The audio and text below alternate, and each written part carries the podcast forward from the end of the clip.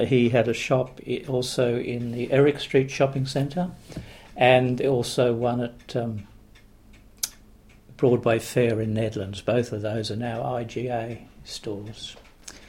Uh, at the, his son, particularly Alan, uh, involved in the uh, redevelopment of Cottesloe, the, whether it's going to be high rise or low rise or whatever rise it might be.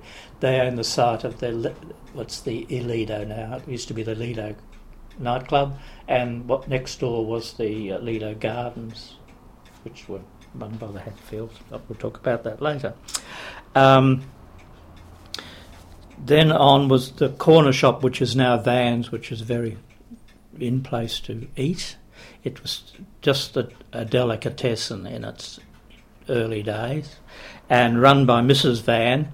Uh, she married a Mr. Van who had another bit of his name. He was from Holland, and that was dropped, and they just became the Vans.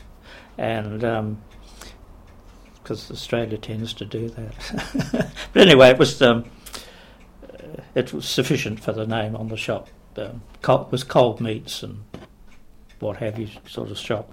Uh, there was no provision for sitting down to eat at that time. Later owners included Dolly Scott and her husband. Um, she was a very bright soul, and they lived in a semi-detached house in Leake Street, just up from Napoleon Street. Um, eventually, over the years, it's expanded to be its very smart layout but, and very popular. On the opposite corner uh, of Napoleon Street was a haberdashery Manchester shop. It was called Buchanan's and was owned by Miss Buchanan, and she ran a very good shop. There was dress material, curtain fabric, um, sewing cottons, knitting wool, buttons, ribbons, all the stuff that you'd need to. Um, so, uh, as time went on after Second World War, the, the more fabrics became available, more colourful, and the serviceable stuff went away, and we got some different looking things.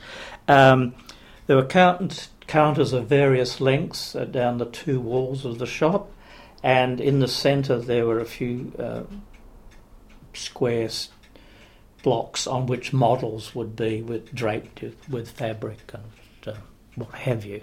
Um, there was also a very high table, and uh, there were stools provided to sit at this, and on it would be the pattern books, McCall's, Butterick, and so on. The idea was to look through, find the one you hope you want, and get the number and go to the counter and ask did they have it in the drawers which were behind the counter. If they didn't, they would try to get it in for you. So that was quite a good service. Of course, then uh, they hope you would buy the fabric from them to make the thing. Um, the, uh, there were also chairs at the counters to sit, uh, like bentwood chairs, so that you could sit while you were being attended to, and there was always a long metal measure on the counter for measuring the fabric.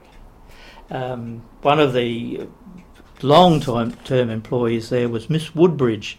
She lived in Curtin Avenue, uh, just off two doors down from Rosser Street. She lived there for all her life, I think. Um, continuing back down that side of Napoleon, there were a couple of shops that there was a facade of green and black tiles. One of them was a hairdresser shop, and the other was a, a greengrocer shop. Can't remember the name of the people there. Um, there was also another cake shop there, and that was run by Mrs. Bice. And Mrs. Bice lived on Stirling Highway opposite Star of the Sea Church, corner of Perth Street. She had a daughter called Brenda, a son called Ray.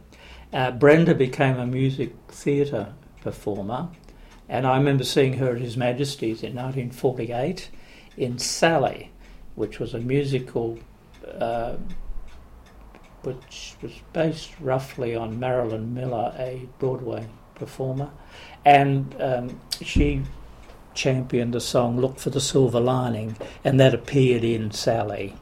And I can remember sitting in the gods at His Majesty's, age nine. thinking this was wonderful.